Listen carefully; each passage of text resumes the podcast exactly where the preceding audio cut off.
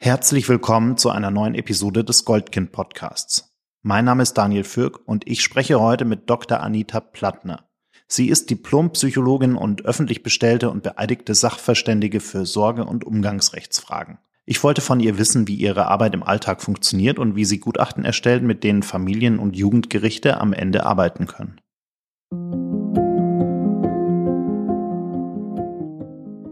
Das Zusammenleben ist nicht immer einfach. Besonders in Familien kann es immer wieder einmal schwierig werden. Das ist auch ganz normal. Im Goldkind-Podcast finden wir mit euch gemeinsam heraus, ab wann es nicht mehr in Ordnung ist, wann Grenzen überschritten werden und wie man sich in solchen Situationen helfen kann.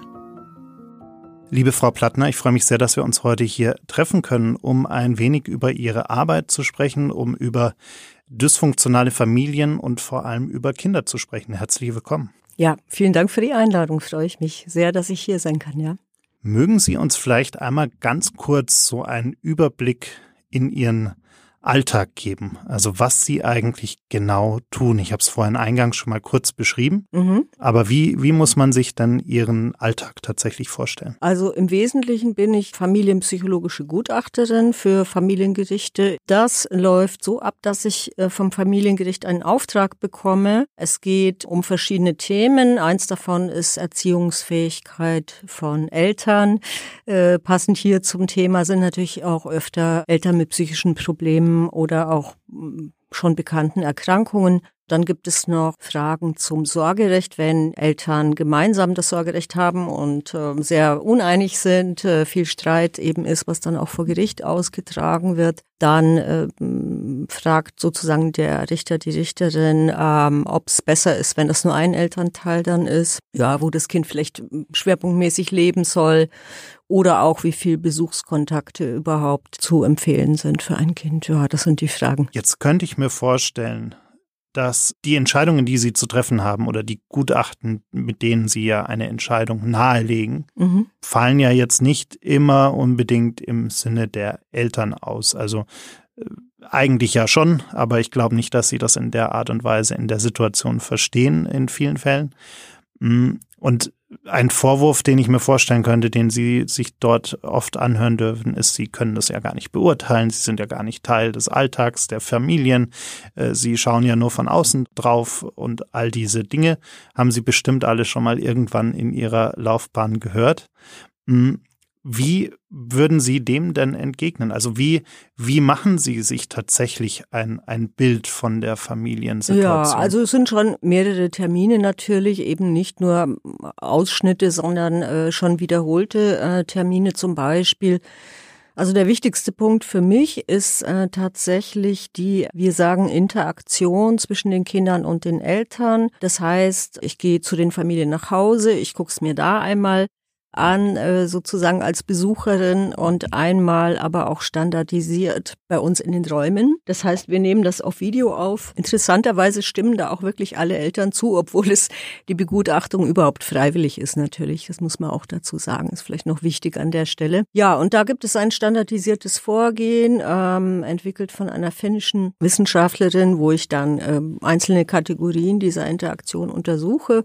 Und zwar sowohl aufgrund der Beobachtung des Elternteils in dieser Situation, aber auch explizit getrennt davon, dass ich ähm, also nur das Kind ähm, sozusagen betrachte. Und das gibt schon sehr viele Hinweise oft. Ne? Zum Beispiel, damit man sich es besser vorstellen kann, ein Kind übernimmt die Führung in dieser ganzen Interaktion. Also es sind so Aufgaben, die man da zusammen machen soll. Und ja, dann ist es manchmal so, dass die Kinder das übernehmen, gerade bei den psychisch kranken Eltern eben, weil sie das gewohnt sind, ne? dass der Elternteil da vielleicht eher passiv ist. Oder ich habe ein Kind, was eher ja Gewalterfahrung, vielleicht zu autoritäre Eltern eben hat. Das würde dann sehr passiv sein. Ne? Es würde gar keine eigenen Ideen vielleicht einbringen, nie aufstehen vom Tisch oder solche Dinge. Äh, genau, also da kann man eine Menge sehen. Ich sag immer noch mehr am Kind als an den Eltern, weil das Kind macht automatisch das, was es sonst immer tut. Halt, ja. Mhm. ja, dann gibt's natürlich ausführliche Gespräche das ist noch vorher mit den Eltern eingangs. äh, Gespräche zu der eigenen Lebenssituation. Gibt es noch andere Probleme im Leben? Wie sind Sie selber aufgewachsen? Wer war die wichtigste Bezugsperson? Wie war die Beziehung zu den eigenen Eltern auch? Ja, und dann natürlich ganz viel wieder übers Kind und ja, die jetzige Situation, wie die wahrgenommen wird. Sehe ich überhaupt Probleme oder sage ich, nö, also für mich passt sowieso alles. Ja, und dann gibt es noch, ja, bitte ich die Eltern um äh, darum, dass ich mit anderen Personen vielleicht noch sprechen kann. Dazu gehört natürlich das Jugendamt, je nachdem auch. Manchmal gibt es schon eine längere Vorgeschichte, manchmal ist es noch frisch sehr gerne auch Kindergartenerzieherin, Lehrerin, Hortbetreuer, ähm, ja und etwaige Psychotherapeuten, wenn es soweit vorhanden, oder ja weitere wichtige äh, öffentliche Personen sozusagen, also keine Privatpersonen dann. Ja, und da kann man sich dann doch meistens äh, schon recht gutes Bild machen, weil ich halt sehr viele Informationen äh, einbeziehe, auch natürlich, was ich schriftlich aus der Gerichtsakte habe, was vielleicht Anwälte noch geschrieben haben bin ich manchmal ein bisschen vorsichtig, je nach Anwalt. Mit der Zeit kennt man die ja dann auch. Aber manchmal ist es auch, gibt es natürlich auch wichtige Hinweise schon mal. Jetzt kennen die Kinder die Situation ja in der Regel gar nicht anders. Also egal, ob es jetzt, eine gute oder eine nicht so gute Situation ist, in der sie aufwachsen, aber am Ende des Tages äh, haben die Kinder ja diese Sicht von außen nur sehr, sehr begrenzt, wenn überhaupt. Ähm, das heißt, all das, was sie zu Hause erleben, erscheint ihnen erstmal ganz normal und irgendwie auch richtig so. Also es wird ja nicht äh, in Frage gestellt von dem Kind in der Regel. Oder kennen Sie auch Situationen, wo Kinder auch wirklich schon so weit sind, dass mhm. sie merken, das, was da bei mir zu Hause passiert, ähm, da, da, da stimmt irgendwas nicht? Und wie, mhm. wie würde sich sowas dann äußern? Also es ist, äh, sagen wir mal so, vor dem sechsten, siebten Lebensjahr extrem selten, würde ich sagen. Oder eigentlich würde ich sagen, eher nicht der Fall. Also ich habe es persönlich noch nicht erlebt. Das würde jetzt auch eher den sonstigen äh, wissenschaftlichen Erkenntnissen da widersprechen, äh, weil Kinder sich in diesem Alter natürlich ähm, noch gar nicht so ein Ich entwickelt haben, also können sich nicht abgrenzen äh, von den Eltern. Mit zunehmendem Alter kommt es manchmal vor, jetzt gerade ab der Pubertät, vor Pubertät, da kann es schon mal sein, dass ein Kind dann, ähm, weil es einfach einen großen Leidensdruck hat, sich dann ähm, eigentlich schon wünscht fast, ja, dass mal jemand kommt und sagt, ja, jetzt müssen wir aber mal gucken, ob du da zu Hause, ob da alles in Ordnung ist oder ob du lieber vielleicht woanders leben solltest. Also es gibt's schon auch. Die überwiegende Mehrzahl der Kinder, glaube ich, äh, sieht es nicht so. Äh, aber es hängt wirklich vom Leidensdruck dann eben stark ab. Also hm, bei bipolaren Eltern habe ich es manchmal schon erlebt, äh, weil einfach diese starken Schwankungen andauernd und auch, ähm, es geht ja in diesen impulsiven Phasen auch mit Aggressivität einher bei den Eltern, äh, zumindest verbal, ja körperlich wahrscheinlich auch äh, mitunter. Also die haben sehr großen Leidensdruck. Ja, Kinder depressiver äh, oder rein depressiver Eltern hingegen haben den wahrscheinlich nicht so sehr in der Regel, ähm, weil äh, da ja keine Aggressivität meistens da ist, sondern ähm, die Eltern vernachlässigen eben oder sind nicht wirklich anwesend, äh, auch emotional. Und da, je nachdem, finden Kinder meistens auch eine Lösung dafür. Die Lösung sieht dann vielleicht so aus, dass sie versuchen, sich im Umfeld bisschen äh, Zuspruch zu holen. Das ist natürlich immer super, wenn zum Beispiel Großeltern noch da sind oder andere Verwandte oder wichtige Freunde. Darüber kann ein Kind dann manchmal auch schon ganz schön viel kompensieren. Ja, also es ist äh, sehr unterschiedlich. Wichtiges Thema sind auch oder mm, ein Thema, was mich auch sehr interessiert, sind die Persönlichkeitsstörungen. Das ist ja jetzt noch mal was anderes, also Narzissmus oder Borderline-Persönlichkeitsstörung, weil das natürlich etwas ist, was ja dann eben auch länger andauernd immer gleich ist von Geburt des Kindes ab sozusagen. Ne? Bei den anderen weiß man nicht, es kann ja auch später erst eine Depression da auftreten und so weiter. Aber bei den Persönlichkeitsstörungen ist es natürlich schon ja, und da eben auch ein zentrales Merkmal, dass die Beziehung zwischen den jemand, der eine Persönlichkeitsstörung hat und den anderen Menschen eben auch einfach per Definition äh, beeinträchtigt ist. Ne? Das ist ein ganz wichtiges, wichtiger Punkt da an dieser Stelle. Bevor wir gleich nochmal auf die, auf die verschiedenen äh, Phänomene quasi eingehen, äh, die, die so auftauchen können in Familien. Vielleicht noch mal kurz zur allgemeinen Erklärung, weil äh, in, in der öffentlichen Wahrnehmung äh, ist es ja irgendwie oft so, äh, das Jugendamt kommt, das Kind wird weggenommen, irgendwo in ein Heim gesteckt, äh, kommt nicht mehr zurück, wird von den Eltern weggenommen. Ähm, tatsächlich gibt's da ja aber ganz, ganz, ganz, ganz viele äh, Zwischenstufen ja. äh, und Maßnahmen, die, die stattfinden, bevor ein Kind wirklich mal aus der Familie herausgezogen wird. Mhm. Ähm, und viele von diesen Zwischenstufen äh, sind ja auch noch gar nicht so tiefgreifende Eingriffe in das Familienleben, können aber vielleicht wirklich zu einer positiven Veränderung äh, führen, die, die am Ende Schlimmeres verhindert. Können Sie da vielleicht ja. noch mal ein paar Worte dazu sagen, wie, wie wirklich äh, ja so ein Stück weit da diese Einstufungen sind und wie dieser Prozess vielleicht dann auch aussieht. Ja, das ist ein ganz, ganz wichtiger Punkt, weil darüber tatsächlich viele Eltern, glaube ich, nicht viel wissen. Und ähm, es ist ja auch klar, jemand, der jetzt zumindest weiß, ich habe eine psychische Erkrankung, hat natürlich eine Riesenangst davor. Ne? Gerade vor dieser Sache, da kommt das Jugendamt, irgendjemand wird aufmerksam, äh, die Nachbarn merken was, die Lehrer merken was und äh, dann wird mir das Kind weggenommen. Also das das ist äh, falsch einfach, diese Annahme. Ne? Äh, glücklicherweise falsch. Es ist so, dass es eine ganze Bandbreite von Hilfsmöglichkeiten gibt. Ne? Bei den Babys fängt es an mit Familienhebammen, ähm, ähm, dann Krankenschwestern, Kinderkrankenschwestern, die noch kommen. Das kann man ganz engmaschig gestalten, weil das ist ja auch ein häufigeres Problem, ne? dass äh, Mütter jetzt zum Beispiel nach einer Geburt auch äh, Depressionen entwickeln. Ähm, ja, dann bei den älteren oder anderen Familien gibt es ähm, ambulante Erziehungshilfen, also jemand vom Jugendamt sozusagen, der kommt, um da zu unterstützen. Psychologen, äh, äh, Kindertherapeuten.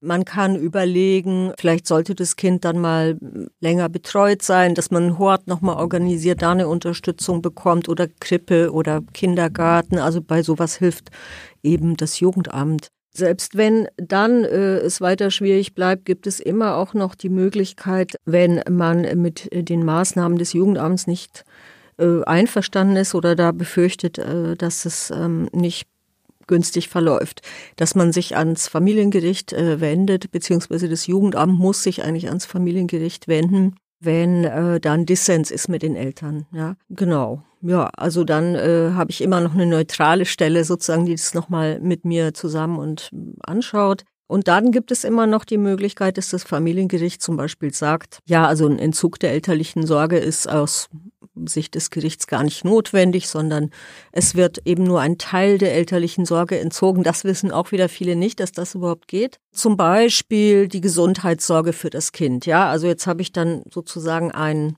Pfleger, so nennt sich das, Ergänzungspfleger, der hilft mir als Elternteil dabei, ähm, dass mein Kind regelmäßig die Arzttermine wahrnimmt. Manchmal begleiten die auch die Kinder dahin oder zusammen dann wieder mit den Familienhilfen organisieren sie das, dass das geschieht. Ja. Oder für Schulangelegenheiten kann das auch eine Lösung sein. Ne?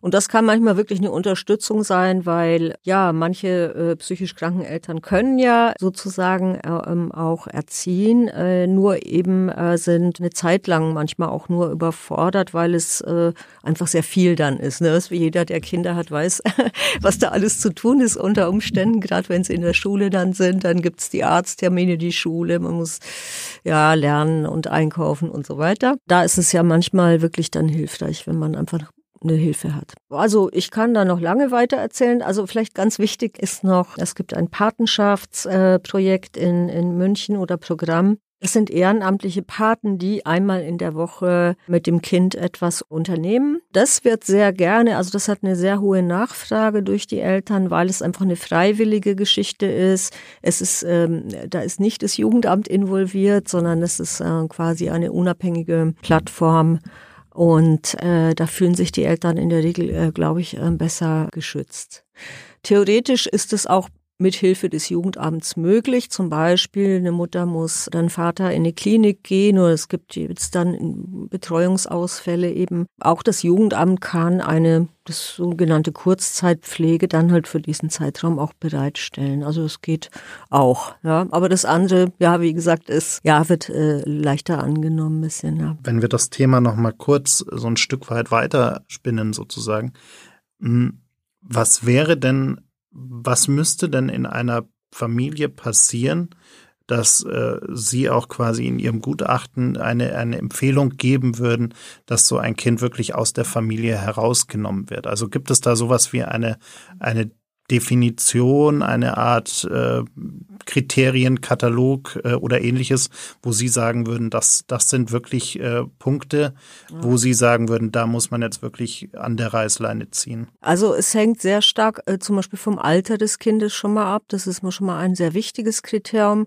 Kinder unter einem Jahr mh, sind schon schnell gefährdet, ähm, naturgemäß, weil die brauchen die intensivste Betreuung. Ne? Ähm, ähm, also das heißt, äh, da ist man als Elternteil sehr stark gefordert. Ne? Das wie gesagt, auch bei gesunden Eltern kann man es gut nachvollziehen. Man muss nachts aufstehen, dann äh, Nahrung wickeln, dann mit dem Schreien äh, des Kindes, wenn das kann sich ja nicht anders äußern, wenn irgendwas nicht passt. Da muss man eine Strategie finden, wie kann ich das Kind beruhigen. Das beinhaltet auch, dass es eine vertrauensvolle Beziehung ähm, sein muss für das Baby, weil sonst schreit es immer mehr. Ne?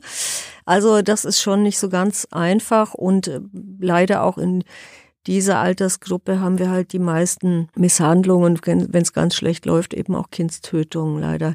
Also auch oftmals gar kein böser Wille. Die Eltern sind überfordert, schütteln vielleicht das Kind und äh, je nachdem kann das natürlich auch schlecht ausgehen. Ja. Ähm, also diese Altersgruppe wird man besonders genau hinschauen müssen. Die Eltern sollten ja, wie soll man das beschreiben? Es ist schwierig. Also äh, wichtig ist schon mal so grundlegende Dinge wie Konzentration. Es gibt äh, Krankheiten, da kann ich mich gar nicht gut konzentrieren über den Tag hinweg oder ich ermüde schnell. Äh, das, ähm, dann wird es natürlich beim Säugling auch äh, schon sehr schwierig, äh, die Betreuung da ausreichend einfach sicherzustellen. Klar, dann äh, Drogen, äh, Alkohol sollte in dem Alter auch äh, nicht unbedingt äh, ähm, äh, ein größeres Problem sein. Ja, dann ist die eine gute, äh, wichtige Frage natürlich die Impulsivität eben. Es gibt äh, Krankheitsbilder, wo eine hohe Impulsivität äh, äh, automatisch ähm, sozusagen oder damit verbunden ist. Ähm, da habe ich vorhin schon gewählt, manische Erkrankung oder Borderline-Persönlichkeitsstörung fallen darunter das ist für Babys natürlich extrem schwierig, weil da wechselt äh, so unvorhersehbar. Ne? Wie reagiert jetzt mein Elternteil? Ist er jetzt gerade äh, äh ausgeglichen oder ruhig oder oder äh, kommt dann plötzlicher Umschwung? Ne? Und ich kann es gar nicht vorhersehen. Das ist dann übrigens auch für ältere Kinder äh, schwierig, aber bei Säuglingen natürlich umso mehr, ja. Genau, also wenn das alles in einem Level ist, wo man sagt, okay, damit kann offenkundig das Kind umgehen. Also das sehe ich eben in der Interaktionsbeobachtung ja auch ganz gut. Ein Kind, was eben Angst hat, das Verhalten könnte sich rasch ändern, wird sich ganz anders verhalten eben. Ne? Es wird sehr vorsichtig sein, es wird äh, ähm, vielleicht selber mh, hm, manchmal ambivalent sozusagen sein. Das äh, kann man eigentlich sehr gut dann auch erkennen. Ja. Puh, ja, es gibt viele Kriterien in der Tat. Ähm, es gibt natürlich äh, bei älteren Kindern dann wieder auch wichtiger kann der Elternteil den Alltag irgendwie strukturieren, das Kind leer, äh, lenken, kann er auch Grenzen setzen, ist natürlich auch wichtig. Wenn ich das gar nicht kann, äh, wird das Kind das auch nicht lernen. Wie, wie gehe ich mit Grenzen um? Da habe ich oft Schwierigkeiten in der Schule ne, oder im Kindergarten schon, dass Konflikte nicht gelöst werden können, dass die Kinder aggressiv werden, wenn sie ihren Willen eben nicht durchsetzen können. Ganz wichtiger Punkt natürlich auch äh, die Lernbereitschaft und Fähigkeit. Es sind zwei verschiedene Begriffe tatsächlich.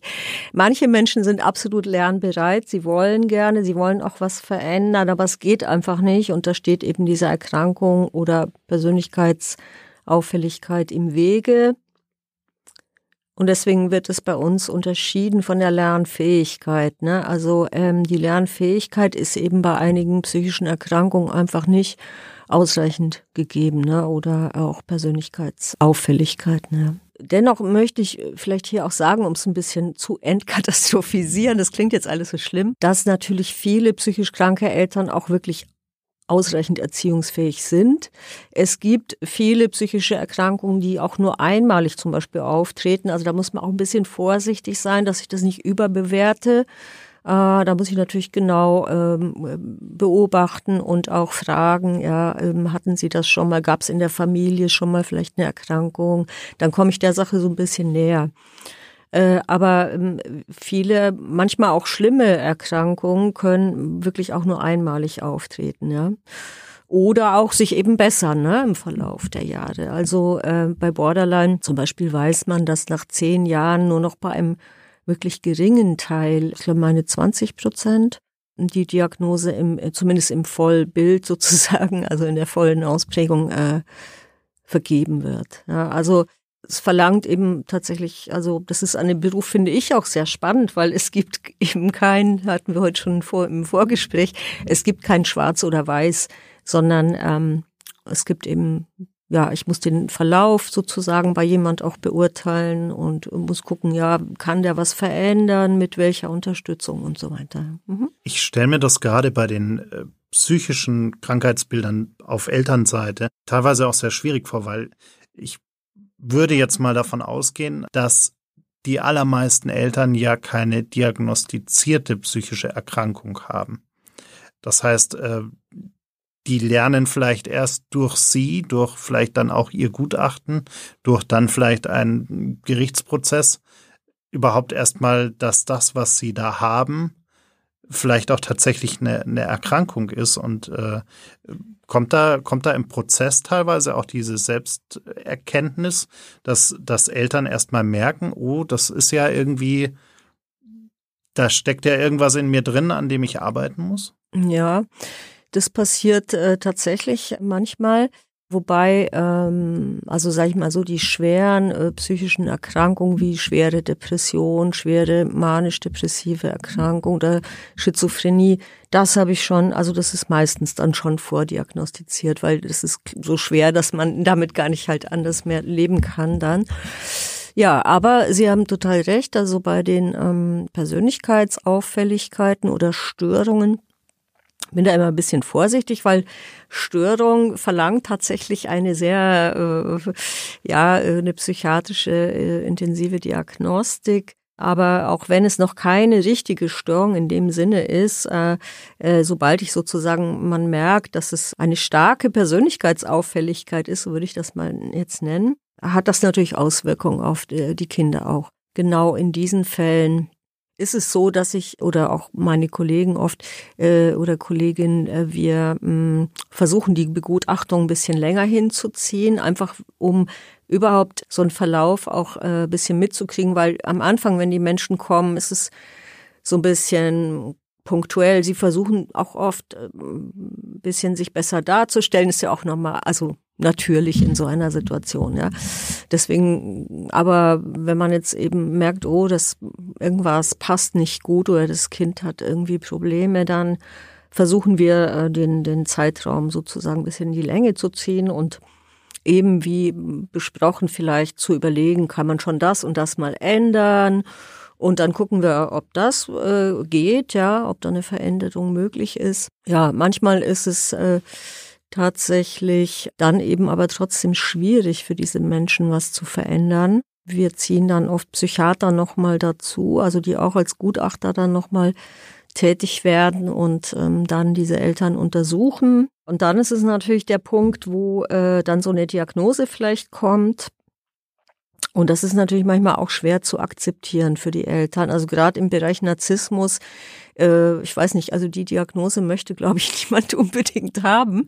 Es gibt vielleicht welche, mit denen man besser äh, leben kann. Ne? Eine ängstliche Persönlichkeit, da würde ich sagen, okay, kann man vielleicht noch sozusagen damit umgehen. Aber Narzissmus ist natürlich schon auch äh, stigmatisierend in gewisser Weise. Ich hatte gerade letzte Woche äh, eine Anhörung äh, mit einem äh, Vater, wo das so war. Und es ist ähm, dennoch muss man das Kind beim Namen nennen, weil es hat natürlich schon typische Mechanismen, die ähm, wirklich ähm, für Kinder auch ähm, seelisch einfach wirklich gefährdend sind auf die Dauer. Ne? Und man muss es benennen, weil sonst gibt es auch keine Veränderungsmöglichkeit. Ich muss ja benennen, was ist der Punkt. Also es erhöht auch die Chance, dass derjenige oder diejenige merkt, ja, okay, also das, was jetzt da beschrieben wird, das könnte schon sein, dass das bei mir so ist. Ne? Ja, und dann ist halt die Hoffnung oder die Empfehlung auch, äh, dass die Eltern sich dann eben da in therapeutische Unterstützung begeben. Ja. Wenn wir mal bei dem Narzissmusbeispiel bleiben, äh, welche Auswirkungen kann das denn auf ein, ein Kind haben tatsächlich? Das ist ein weitreichendes Thema. Es ist noch nicht besonders gut untersucht tatsächlich. Es gibt das Konzept der kognitiven Dissonanz. Das heißt, Narzissten haben eben zwei verschiedene Modi. Einen großartigen, da fühlen sie sich auch sehr gut und da sind sie auch ihrer Umwelt gegenüber recht, ähm, ja, sehr freundlich manchmal, sehr unterstützend auch oder lobend. Und dann gibt es eben einen anderen Modus, da geht es dann viel darum, also diese Großartigkeit zu bewahren. Und das geht manchmal dann nur, wenn man den anderen eben abwertet oder manipuliert oder kontrolliert eben. Äh, und es ist für Narzissten eben sehr bedrohlich, wenn jemand anders ähm, ja so das Oberwasser gewinnen könnte, ne? also wichtiger sein könnte. Ja. Und ähm, ja, und da ist natürlich schon die Gefahr, selbst Erwachsene durchschauen das manchmal nicht so richtig. Ja, wie soll ein Kind äh, damit umgehen? Also das Kind wird versuchen, ähm, dem Elternteil alles recht zu machen am Ende, äh, weil es natürlich nicht in diese Abwertung äh, kommen will. Es denkt ja, oh, da habe ich was falsch gemacht in dem Moment, äh, wenn es abgewertet wird. Also, weiß ich nicht, Beispiel, äh, Mama sagt, ja, jetzt hast du das und das nicht richtig gemacht oder mit den Hausaufgaben, das klappt ja nie und jetzt streng dich doch mal mehr an. Also sagen andere Eltern auch, aber äh, ein, eine narzisstische Mutter würde das sehr in den Vordergrund dann immer heben, zum Beispiel. Dann bemüht sich natürlich das Kind, äh, alles richtig zu machen. Es kann dann so weit gehen, dass das Kind einfach kein Gefühl für sich selber mehr hat, weil es ja gar nicht weiß, was möchte ich eigentlich überhaupt oder was sind meine Bedürfnisse oder Wünsche, weil sie werden ja nicht gehört oder vielleicht eben abgewertet. Das produziert dann eigentlich die nächste narzisstische Generation, weil das ist genau das, was Narzissten auch nicht können. Die haben kein Gefühl für sich selbst und dürfen sich eben Gefühle der Schwäche, des Versagens oder ähm, ja, was vermeintlich für andere vielleicht unerwünscht ist, das können die sich eben nicht erlauben. Ja? Und damit ja wird äh, sozusagen dann die nächste Generation wieder ja herangezogen. Eigentlich sind ja Narzissten sehr, sehr verletzlich eben. Das ist das, was aber nach außen erstmal auch gar nicht sichtbar ist. Sie sind sehr schnell eben kränkbar und empfinden auch vieles als Angriff, was äh, von uns anderen gar nicht so gemeint ist. Ja. Diese narzisstische Fassade dient eben genau dazu, das immer äh, ja, zuzudecken oder sich zu schützen auch vor ähm, Kränkung. Ja. Aber sie geht eben auch sehr schnell dann vor sich und dann kommt dieser aggressive Abwertungsmodus. Ja. ja, schwierig. Also es gibt einen Psychotherapeuten, der gesagt hat, ein Kind hat eigentlich, es gibt drei Sorten von Kindern äh, narzisstischer Eltern. Die einen passen sich eben absolut an.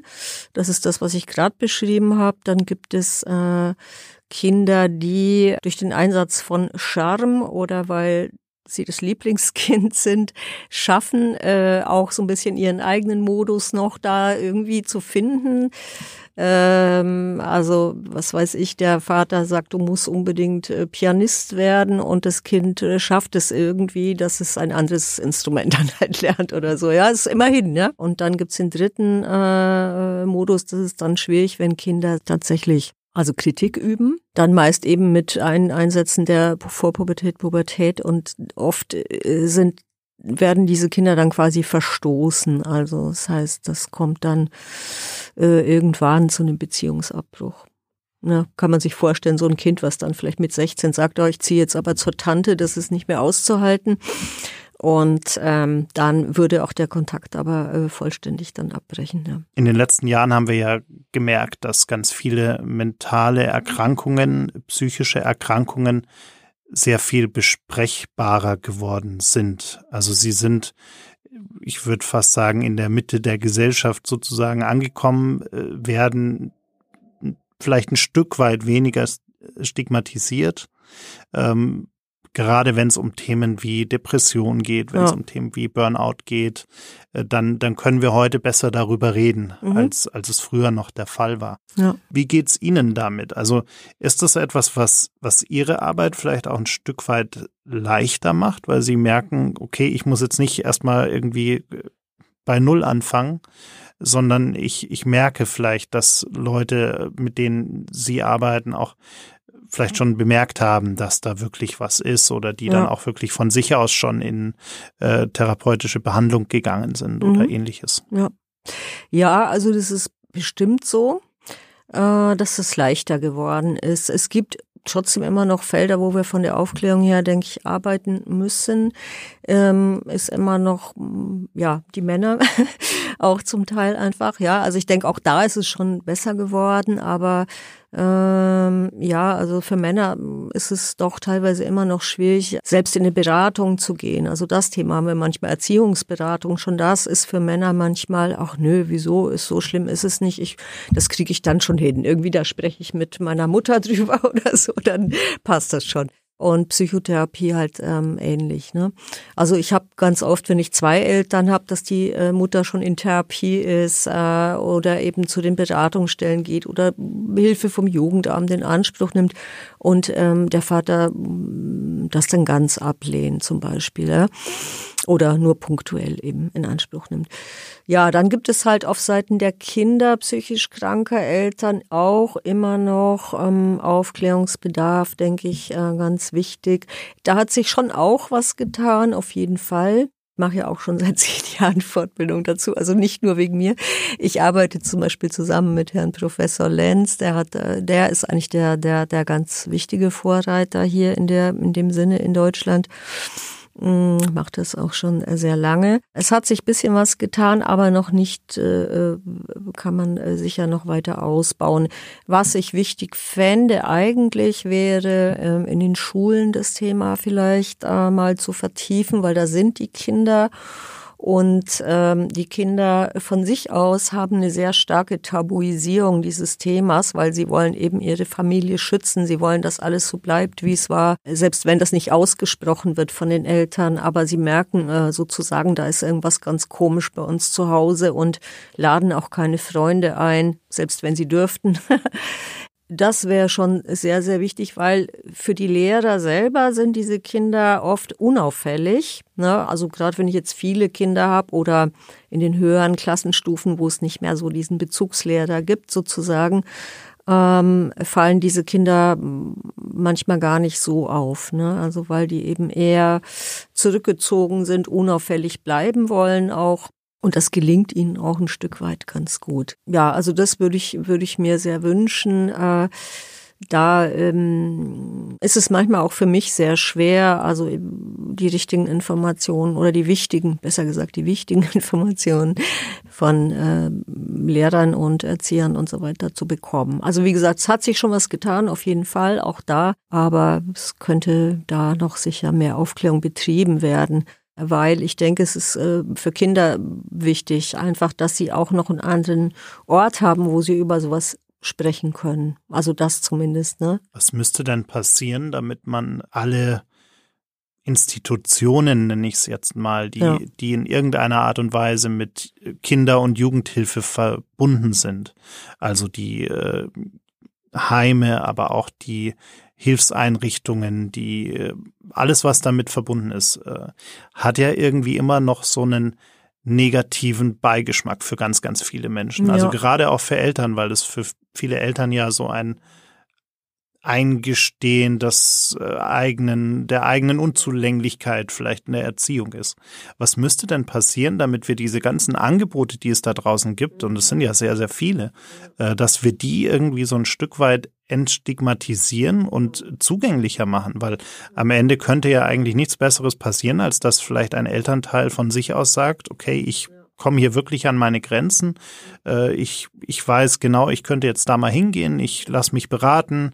Äh, vielleicht äh, erfahre ich in der Beratung, dass es noch ein, zwei andere Hilfsangebote gibt, die ich in Anspruch nehmen könnte. Also was, was müsste denn da passieren, damit wir das aus dieser negativen Ecke äh, herausholen, dieses Thema? Ja, ich glaube, es ist schon immer schwierig, weil es ist, äh, man wird es nie ganz auflösen können, weil das natürlich auch immer die Frage ist jetzt gerade bei den Mittelschichtsfamilien zum Beispiel, äh, ist natürlich die Angst auch fast größer als bei, ähm, sage ich mal, den äh, Menschen, die ähm, unter der Armutsgrenze leben. Äh, weil ähm, man natürlich so ein Prestigeverlust, ne, ein Stigma, mein Kind ist im Kinderheim und so weiter, ne, das ist natürlich schon schon echt, äh, glaube ich, schwer zu beseitigen. äh, da muss man ganz schön selbstbewusst sein oder reflektiert auch dann wieder sein, dass man sagt, ja, es ist jetzt aber im Moment einfach der bessere Weg. Ja. An sich ist es richtig, wie Sie sagen. Also es ist eigentlich die beste Möglichkeit ist, dass ich als Elternteil zustimme, weil dann wird mir nämlich die elterliche Sorge gar nicht entzogen. Das heißt, ich könnte, also da habe ich eigentlich den größten Handlungsspielraum, weil ich dann auch immer nochmal sagen kann, nee, also jetzt fühle ich mich aber besser und ich möchte, dass das nochmal rückgängig oder überprüfen, zumindest, dass wir es überprüfen. Genau, also da habe ich eigentlich viel mehr Handlungsmöglichkeiten und das Familiengericht darf die elterliche Sorge gar nicht entziehen, wenn der Elternteil zustimmt. Ne? Warum sollte? Ne? Also es ist immer, also das ähm, Familiengericht hat immer die Aufgabe, die mh, hm, also den niedrigsten Eingriff vorzunehmen, der notwendig ist. Ne? Und mehr dürfen die gar nicht. Also das heißt, je mehr ich von selber äh, sage, okay, ich bin dazu bereit, dazu bereit, dazu bereit, ähm, äh, kann ich unter Umständen ähm, die gesamte elterliche Sorge sogar behalten, ja, und gebe dem Heim vielleicht eine Vollmacht für äh, Schulangelegenheiten noch oder für, für Arztbesuche und dann hat sich die Sache. Und ich kann natürlich als Elternteil auch zum Beispiel mir, ähm, äh, manchmal habe ich das auch schon gehabt, ähm, gemeinsam äh, mit dem Jugendamt äh, ähm, ein Heim anschauen vorher.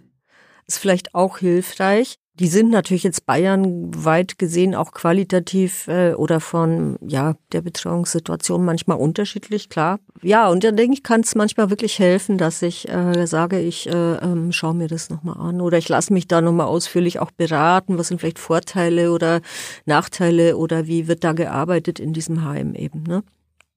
Also das glaube ich ist auch ein ganz wichtiger Punkt.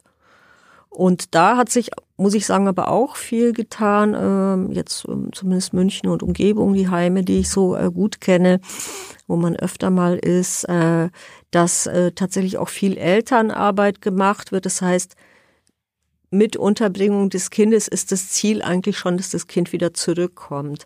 Ähm, das war sicherlich vor 20, 30, 40 Jahren äh, nicht äh, unbedingt der Fall, sondern äh, da war halt das Kind jetzt da und die Eltern haben es besucht und alles andere war dann Sache des Jugendamts oder halt des Gerichts eben. Ne? Aber das, das ist ähm, äh, die Auffassung hat sich glück glücklicherweise geändert und ähm, ja, das ist sehr ähm, erfreulich. Ja.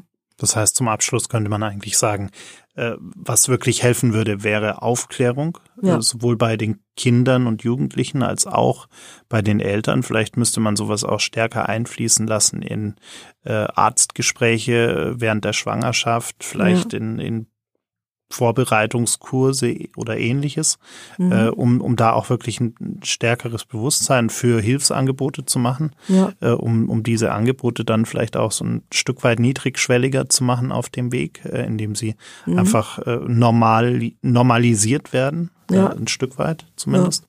Ja. Äh, und, und dann würden wir es vielleicht hinbekommen, dass bevor dann auch wirklich ein Gericht aktiv werden muss, auch vielleicht proaktiv die Eltern schon etwas getan haben im allerbesten Fall, wenn wir mal ganz optimistisch sind. Genau, also äh, das denke ich schon. Also es ist eben wichtig, die Angst, äh, den Eltern die Angst zu nehmen. Ne? Wenn mir das und das passiert, dann ist Katastrophe und äh, dann nehmen die mein Kind weg und so weiter. Also es ist natürlich ähm, ganz wichtig, dass man darüber aufgeklärt äh, ist eh, oder ja, wie Sie sagen, wenn man eben schwanger wird und äh, der Frauenarzt merkt, du, also die Lebenssituation scheint irgendwie nicht so äh, stabil zu sein oder ähm, ja, vielleicht auch direkt das Thema anzusprechen. Da gab es in der Familie äh, vielleicht schon Schwangerschaftsdepressionen oder äh, ist ja oftmals doch dann auch genetisch ein bisschen äh, vermittelt. Genau, ähm, und dann auch zu sagen, ja, was kann man dann tun? Ne? Das wäre natürlich ähm, ausgesprochen hilfreich. Ja, also vielleicht die Verbindung mit den Hebammen. Also ich sage immer, es ist gut, wenn man schon mm, auch ein bisschen Plan hat. Also wenn, was wäre, wenn. Ne? Aber natürlich ins Blaue hinein macht man das auch nicht. Also ähm, vielleicht einen gewissen Anhaltspunkt braucht man dafür auch. Oder ja, oder man kann natürlich durch Medienbeiträge, Dokumentationen oder so wie hier äh, natürlich auch ähm, sich informieren. Ne? Das ist auf jeden Fall ähm, sehr wichtig und denke ich auch hilfreich. Ja, genau. Ähm, ja, Aufklärung. Ähm, könnte die noch betrieben werden? Also auf jeden Fall weiter. Es ist noch nicht Bestandteil in den äh, Psychotherapieausbildungen. Also verpflichtender Anteil äh, meistens, glaube ich. Also ich weiß nicht, vielleicht hat schon begonnen jetzt so langsam, bin ich nicht ganz sicher.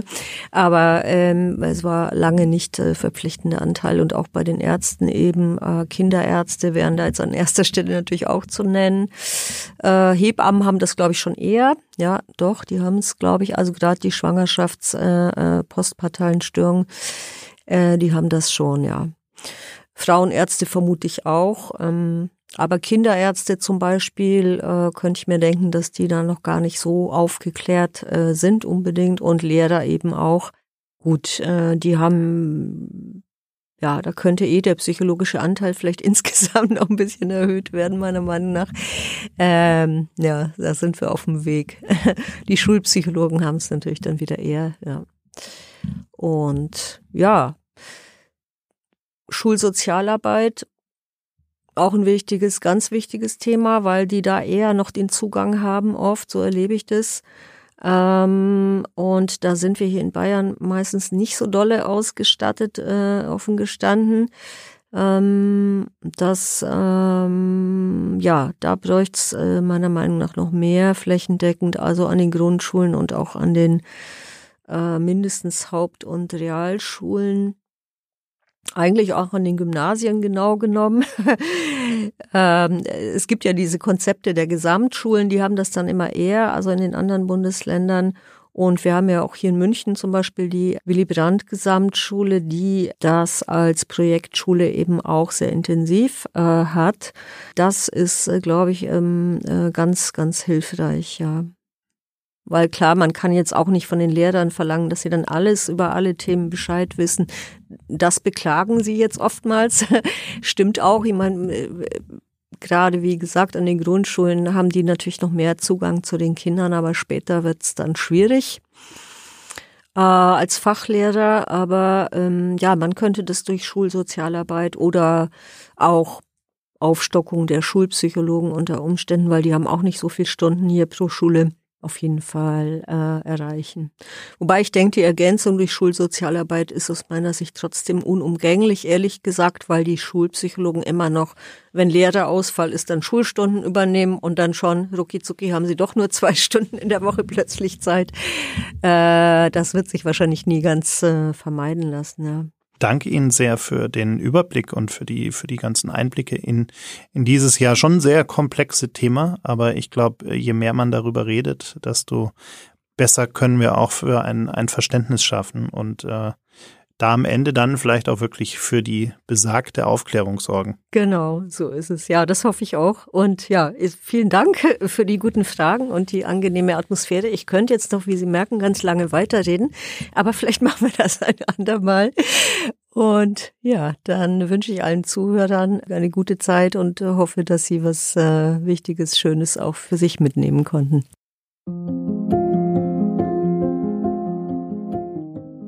Vielen Dank fürs Zuhören. Wenn dir diese Episode des Goldkind Podcasts gefallen hat, folge uns bei Spotify, Apple Podcasts oder wo auch immer du gerne Podcasts hörst. Unter goldkind-stiftung.com findest du weitere Informationen und hilfreiche Tipps und Tricks für die herausforderndsten Situationen des Zusammenlebens.